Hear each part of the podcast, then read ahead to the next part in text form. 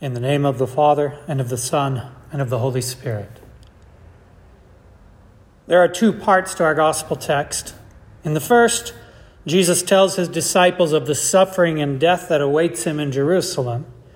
In the second, Bartimaeus, the blind beggar, obtains his sight from Jesus. In the first part, we see the lack of faith in the disciples who are unable to understand Jesus' plain words. And in the second, we find that the blind beggar is an example of true faith, the faith that alone pleases God. Jesus said to his disciples, See, we are going up to Jerusalem, and everything that is written about the Son of Man by the prophets will be accomplished. What's the first word that Jesus says to his disciples? See. The trouble is that the disciples can't see. They have eyes that work perfectly well, but they are incapable of seeing what Jesus wants to tell them. The Son of Man will be delivered over to the Gentiles and will be mocked and shamefully treated and spit upon. And after flogging him, they will kill him, and on the third day he will rise. Did the disciples understand this? No, not at all.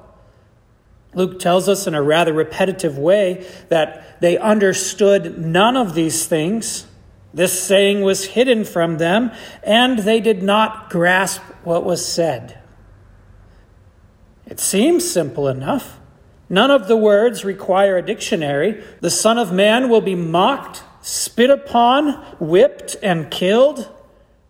Simple enough for us, that is. Yet the disciples couldn't understand what Jesus was saying. Why not? Because human reason, natural wisdom, the fleshly mind can never understand the words of Jesus. Remember, the disciples did not yet have the Holy Spirit, and their carnal understanding was incapable of hearing or believing the gospel. The same can be said for every one of us, apart from the miracle of faith that God works within us. St. Paul writes, The natural man, that is, the sinful, unregenerate mind, cannot receive the things of God, for they are foolishness to him, nor can he know them, because they are spiritually discerned. That unbelieving mind lives within each one of us, and it cannot hear or understand the words of Jesus.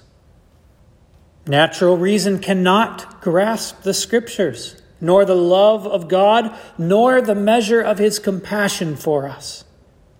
Human wisdom looks at the death of Jesus and doesn't know what to make of it. Some people will accuse God of divine child abuse. Others look at the crucifixion and see the failure of a movement that had such potential.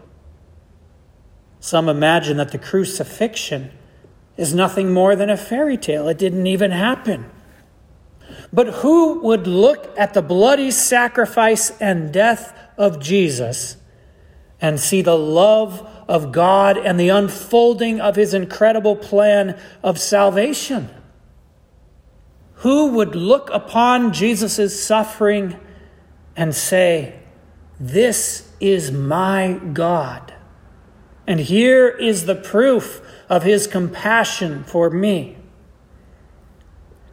Only those who have received the miracle of faith can understand the crucifixion only those who have been enlightened by the Holy Spirit can look at this gory spectacle of death and call it good.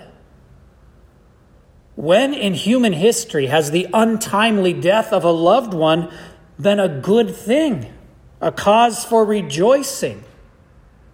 Never. And yet we call the day our God died good. Good Friday.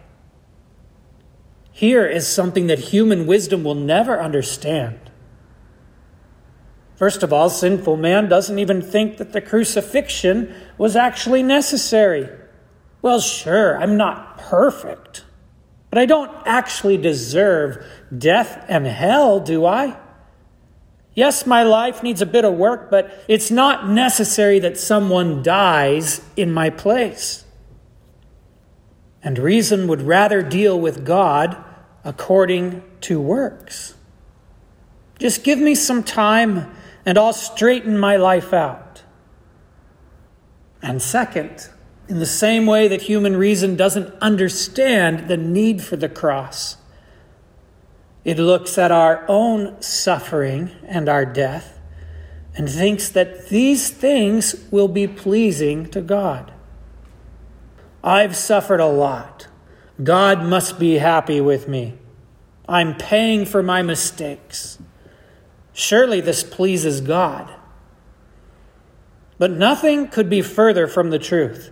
The only suffering that pleased God was the suffering of his Son upon the cross. My death will never accomplish anything for my salvation, but the death of Jesus accomplished everything. His passion is our hope and comfort. His death, not your death, is the gateway to paradise. We don't please God with our suffering. Now, the only thing that pleases God is faith faith in the suffering and death of Jesus. In fact, the Bible tells us that without faith, it's impossible to please God. God doesn't delight in the death of a sinner. He does not rejoice when we encounter grief and loss. God delights